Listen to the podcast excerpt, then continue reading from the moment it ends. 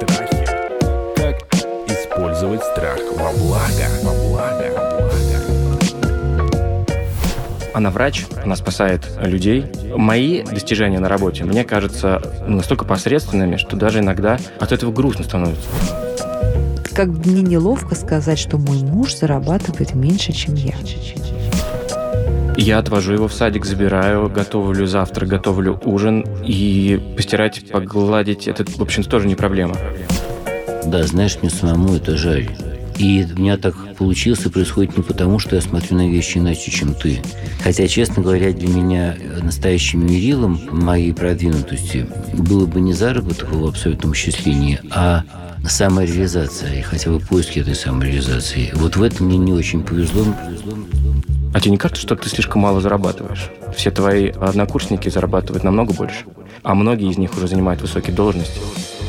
Здравствуйте, это подкаст «Страхи и ошибки». Мы продолжаем наш сезон, в котором мы говорим о разных проблемах и сложных ситуациях именно в семейных отношениях или в отношениях между партнерами. И у этого нашего микросезона блистательный совершенно куратор, эксперт, известный психолог Александр Колмановский. Здрасте, Александр. Здравствуйте. Вот сегодня у нас будет такая тема, мне кажется, про которую и мы с вами уже как-то попытались поговорить, и многие люди вроде бы все про это думают, но как-то боятся формулировать, потому что уж очень сильно мы во власти стереотипов, поэтому тему того, как быть в семье, где жена зарабатывает больше или воспитанием детей в большей степени занимается папа, то есть то, что не отвечает стереотипам, просто каким-то социальным многовековым. Вот, эта тема по-прежнему нас волнует, мы будем ее разбирать. У нас сегодня очень интересный герой Александр. Его зовут Евгений. Он работает на самом деле. Конечно же, он еще ведет блог, свой отцовский блог, такой папа. У нас много мамских блогов, а вот отцовских блогов очень мало. И тему он формулирует сегодняшнего разговора так, что я воспитываю детей, а жена зарабатывает. Плохо ли это? Или правильно ли это? Да? Ну, примерно так, да, Женя, мы будем сегодня об этом говорить. Добрый день. Э, Близко к правде, да. Мы с женой оба воспитываем детей, но выходит так, что она зарабатывает больше. И вы комплексуете по этому поводу? Ну, честно. Только между нами. Э, Честно, да. И с одной стороны, я понимаю, что это естественный процесс. Мы оба работаем, оба воспитываем ребенка. Иногда мне кажется, что я на себя перенимаю функции матери, хотя трудно разделить функции отца и матери, это же э, оба родителя должны любить ребенка. И на меня давит это. Ну а что, еще- например, не знаю, там колготки стираете, еду разогреваете. В чем функция В- матери? не- Такие, в чем специфические функции матери? Очевидно, что когда ребенок совсем младенец, есть специфические функции матери. Ну, грудью вы не кормили. Ни разу. Но меня не раз кусали за сосок а ребенок. А, Но не об этом речь. Я отвожу его в садик, забираю, готовлю завтрак, готовлю ужин на семью. И постирать, погладить, это, в общем-то, тоже не проблема. И я никогда не чурался этого. Да вы крутой папа просто. Спасибо. Нам обоим кажется эта ситуация нормальной, что я вовлечен в воспитание очень глубоко. Не воспитание, а в заботу о, о Мгм. семье и о ребенке. Но я понимаю, что в обществе мы живем в, в такой парадигме, где отец тот, кто приносит деньги, а мать та, кто следит за очагом, заботится о детях. И все привыкли так жить. А сейчас как-то все мир меняется. Женщины становятся самодостаточными, они получают высокооплачиваемую статусную работу, и иногда роли перераспределяются в семье. Вот мы оказались в такой ситуации. Ну, то есть жена работает еще физически больше, да? Она позже приходит, чем Да, вы. да, да. Она врач, она спасает людей, э, она занимается научной работой, довольно выдающейся, на мой взгляд. Поэтому мои достижения на работе, мне кажется, ну, настолько посредственными, что даже иногда от этого грустно становится. Она вам говорила, что, слушай, давай так, вот я зарабатываю деньги, ты берешь на себя больше домашних э, обязанностей. Или э, э, это как-то само по себе сложилось? Это очень интересно. А Она никогда этого не проговаривала, даже не было намеков. Но в моей голове жи- живет страх, что когда-нибудь она скажет то же самое, что вы сейчас проговорили, или даже что-то более жестокую истину выскажет. Эм, Например, какую больше жестокую истину? Например, а тебе не кажется, что ты слишком мало зарабатываешь? Вообще-то. Тебе 35, а ты приносишь столько-то десятков тысяч домой. Все твои э, однокурсники зарабатывают намного больше. а многие из них уже занимают высокие должности. Вот, такого никогда не было, даже намека. Но почему-то мне от этого... Вот, Ну, во-первых, такое страх может есть. сказать та жена, которая зарабатывает меньше, чем муж. И даже, наверное, Да, скорее я слышал про скажет. таких Это, это вообще знаком с ними, да, да. универсальная история. А во-вторых, а вы себе уже репетировали ответ, который мог бы прозвучать? Я настолько не верю, что она на самом деле это скажет, что ответ не репетировал. Наверное, я ну, хорошо ее знаю и не верю, что когда-нибудь это прозвучит. Ну, вы же сказали, что вас живет этот страх. Страх живет, несмотря ни на что. Почему? Чего боится Евгений? Мне кажется, что, как вы хорошо, Наталья, сказали, этот ответ должен быть отрепетирован, независимо от вероятности услышать это обвинение, даже если стопроцентная гарантия, что оно никогда не прозвучит, ответ должен быть готов как внутреннее собственное честное объяснение своей даже не позиции, а жизненной траектории. И здесь речь идет об очень важной разнице между двумя традиционными вот этими внутренними заготовленными ответами. В одном случае человек говорит, а что такого, подумаешь, в конце концов, можно жить и на этом уровне. Да, они больше зарабатывают, но посмотри, насколько доброкачественные всегда ли честны эти деньги. А сколько ты сам... Короче говоря, все эти комментарии можно обобщить как оправдание, попытку отбиться. А другая группа комментариев, внутренне честных, звучит, например, это не единственный возможный текст, но звучит так. Да, знаешь, мне самому это жаль. И у меня так получилось и происходит не потому, что я смотрю на вещи иначе, чем ты. Хотя, честно говоря, для меня э, настоящим мерилом моей продвинутости было бы не заработок в абсолютном исчислении, а самореализация и хотя бы поиски этой самореализации. Вот в этом мне не очень повезло, мне действительно это жаль. И я присматриваюсь к этой возможности, когда, если она подвернется, когда я сам смогу ее найти, обязательно ее воспользуюсь. Вот выясняется, что люди, которые на нас с вами производят со стороны впечатление каких-то светлых, уверенных, открытых, как сейчас говорят, харизматичных, они такие не потому, что они очень мощно продвинуты и есть чем козырять. Они такие, потому что они открыты, бесстрашно открыты любой и внешней, и внутренней критике. И вот к этому, мне кажется, надо приближаться. Мне кажется, все равно есть такая еще эволюционная какая-то история, в которой мужчина, который зарабатывает больше денег и обеспечивает женщину, он этим гордится. Да, вот мамонт, кусок мамон- мамонта припер домой. А вот женщина, которая зарабатывает больше денег, чем мужчина, даже если у нее нет внутри к этому вопросов, она понимает, что она приходит домой, у нее прикрыты тылы, да, у нее накормлены дети, она спокойна, что их забрали из детского сада, ей не нужно там оплачивать вечерних там нянек и гувернеров, потому что кто лучше, чем родной отец позаботится о ребенке, да, вот, допустим, внутри у нее нет вопросов. А вот внешний какой-то вопрос или, э, или ответ, или страх вот внешнего вопроса в ней будет. Как бы мне неловко сказать, что мой муж зарабатывает меньше, чем я. Вот как бы я должна оправдаться, наверное, перед там подружками, родственниками и знакомыми, что мой муж зарабатывает меньше, чем я. Вот есть же такое, Александр? Конечно, есть, к сожалению, есть. Что с этим делать? Ровно то же самое. Одно дело ловить, очень важно ловить себя на потребности оправдаться, отбиться. Да, он зарабатывает меньше. Ну и что? А она это устраивает. А у тебя муж зарабатывает больше, но зато смотри, какой он там авторитарный. И это все попытки оправдаться и отбиться. И даже когда они удаются, это только усиливает внутреннюю судорогу, усиливает внутреннее напряжение от этого необычного положения вещей. И другой комментарий этой жены, когда она говорит, знаете, у меня действительно муж зарабатывает меньше, и это никак не сказывается ни на наших отношениях, ни на нашем бюджете, а зато вот его домашняя роль очень мощно подпитывает. И я желала бы своей близкой любимой подружке или своей дочке, чтобы у нее был такой муж. Только если это говорить не вызывающе, а совсем простодушно. Страхи. Как, использовать страх во благо? А что ваша супруга вот ценит в вас? Я имею в виду, вот, ну, с точки зрения партнера, именно как партнера, и, ну, вот, знаете, как люди, которые ведут дом, вот ведут семью, содержат ее в ну, глобальном смысле, да? Мне кажется, как в любом если я правильно понимаю людей, то женщины в мужчинах одним из самых важных качеств считают надежность, а еще чувство юмора. Вот. И моя жена, мне кажется, уверена во мне, в моей надежности. На меня можно положиться. А Я защищу своей спиной, подставлю плечо и выслушаю. Вот, ну, мне кажется, это базовое такое качество. А вот вы делаете крупные покупки. Кто принимает решение? Как вы принимаете решение о крупной покупке? Мы думаем, нам давно нужно было бы это купить. У нас есть какой-то общий бюджет, или мы тратим это деньги из, из кармана одного члена семьи. А вообще бюджет у вас общий? Да. Ну, то есть как это бывает? У нас есть часть, э, условно, копилка, в которую мы вкладываем какую-то часть своих денег. Никто никогда не спрашивает, какую часть ты вложил. Мгм. И часть остается ну, у, у каждого члена семьи. Ну, как бы каждый оставляет себе на, на карманные расходы на какие Условно, да. И вы это не обсуждаете, кто сколько себе оставил? Нет. А когда крупная покупка, вы просто говорите, вот мы там накопили, не знаю, там Мгм. 120 тысяч, а нам нужно купить холодильник за 110. Покупаем, да. не покупаем. Или делаем друг другу подарки из тех денег, что у нас есть. А вы делаете друг другу подарки из этой из общей копилки? Нет, обычно из тех, что оставляем себе. Те, что оставляете себе.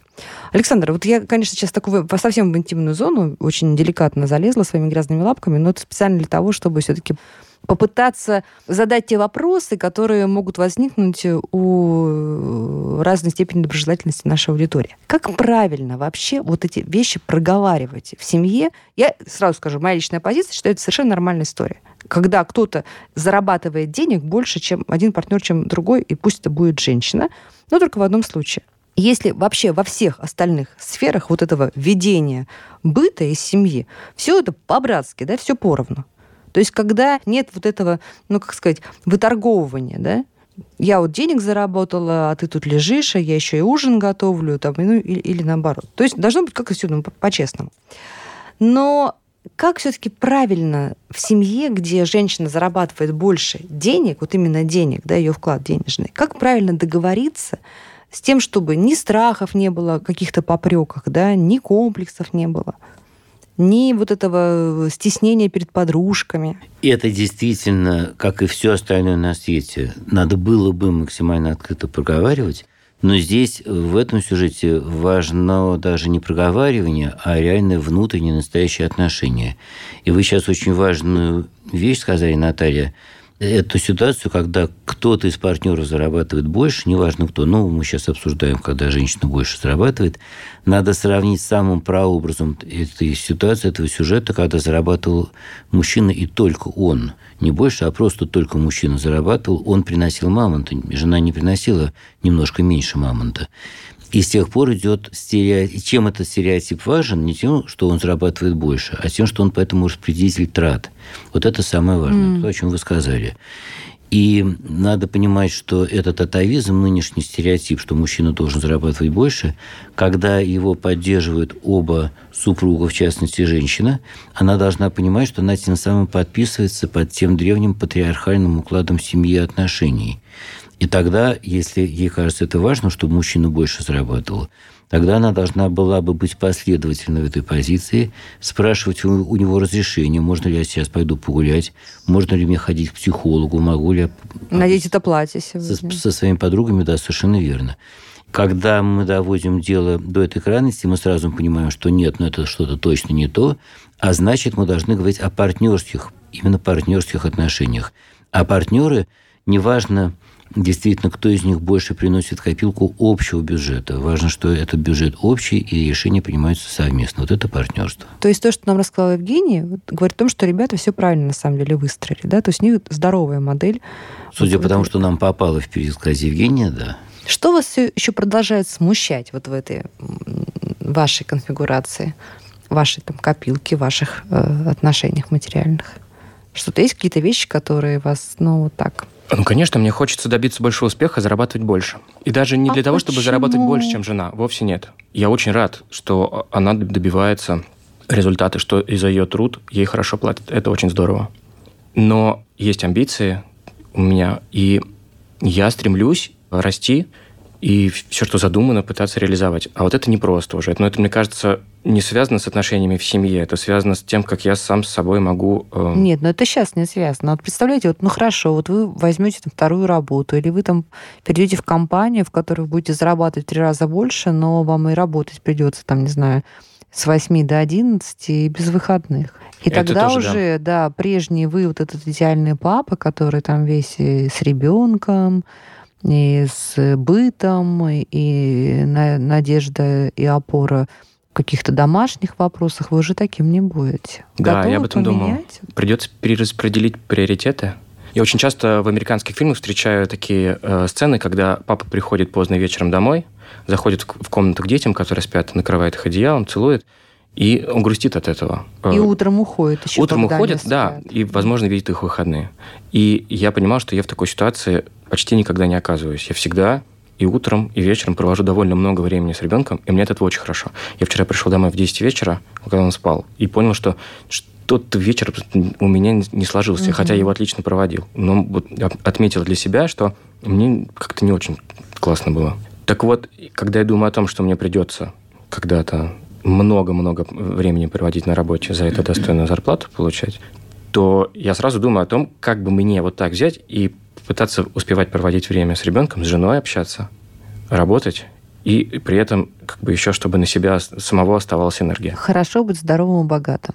Угу. Да, это лучше, ну, чем быть знаю. бедным и больным. Александр, вот то, что сейчас Евгений говорил, на ваш взгляд, он на самом деле готов променять свою сегодняшнюю жизнь, в которой он кайфует, получает массу удовольствия от отцовства и от бытовых вещей, вот на то, что будут удовлетворены его амбиции, он будет больше зарабатывать. Надеюсь, что не готов, и надеюсь, что жизнь не поставит Евгения перед таким выбором. Ух ты, вы прям так говорите, прям надеюсь. Да. Э, Расскажите, я думаю, почему? надеюсь на другую динамику. Дети будут взрослеть, расти, будут требовать уже не столько не такого включения, а параллельно будет нарастать какая-то внутренняя профессиональная жизнь Евгения эти э, две линии сойдутся в единой счастливой точке. И, простите, я позволю себе выйти на сцену как частное лицо, угу. но я вспоминаю, когда мне было лет 25, примерно 27, может быть, я говорил с одной очень мудрой своей знакомой, глубоко пожилой женщиной, и ей как-то так вот простодушно, доверчиво пожаловался, что, знаете, все мои однокурсники уже очень преуспели, сильно работают, продвинулись, кто-то уже там за лабораторией, а я до сих пор полностью весь Пош в своем ребенке, в воспитании, даже не в воспитании, в общении с ним. И для меня это самое лакомое. Я охотно, с готовностью, не задумываюсь, откажусь от любой тусовки. Вы были молодым папой, да? Лишь бы мне провести, я был, сожалению, слишком излишне молодым папой, лишь бы мне провести время с ним. И вот как-то так странно у меня сложилось. И она мне сказала, что вы, Сашенька, это самое важное на свете. Я до сих пор ценю правильность этого комментария. Потом ребенок вырастает, и детство, к сожалению, это очень ограниченная по сроку вещь, и он уже не столько, главное, не, не этого требует от родителя. И если родителю посчастливится параллельно нарастить какую-то свою самодостаточность, это, мне кажется, одна из самых гармоничных жизненных траекторий. Еще я знаю очень много случаев в своем окружении, когда в семьях, знаете, такими вот синусоидами. Когда-то зарабатывает больше жена, когда-то зарабатывает больше муж. И вот моя частная статистика говорит, такая маленькая, что это самые счастливые пары в итоге те семьи, у которых так сложилась жизнь, что в разные периоды жизни один из них был, ну, скажем так, вот э, той главной лошадкой в упряжи, с точки зрения финансовой, конечно. А второй партнер вот брал на себя другую часть семейной жизни, и вот в итоге оказались, что это самые-самые счастливые и крепкие семьи. Ну да, совершенно верно. Это вообще очень формальный показатель, кто больше зарабатывает, насколько больше, на несколько сотен, на несколько тысяч, и в какое время. Тут важно совершенно нет, важен не этот показатель, важно, важен характер социализации. Почему кто-то зарабатывает там меньше, не даже не зарабатывает вообще. И я помню, наш сегодняшний разговор навел мне почему-то такую излишнюю откровенность. Я помню такую пору жизни моих родителей, когда отец работал редактором, музыкальным редактором на радио, был занят с утра до вечера, и у него совершенно не осталось времени сочинять музыку. А мама была преподавателем английского языка в Институте физкультуры, у нее была небольшая, но стабильная зарплата.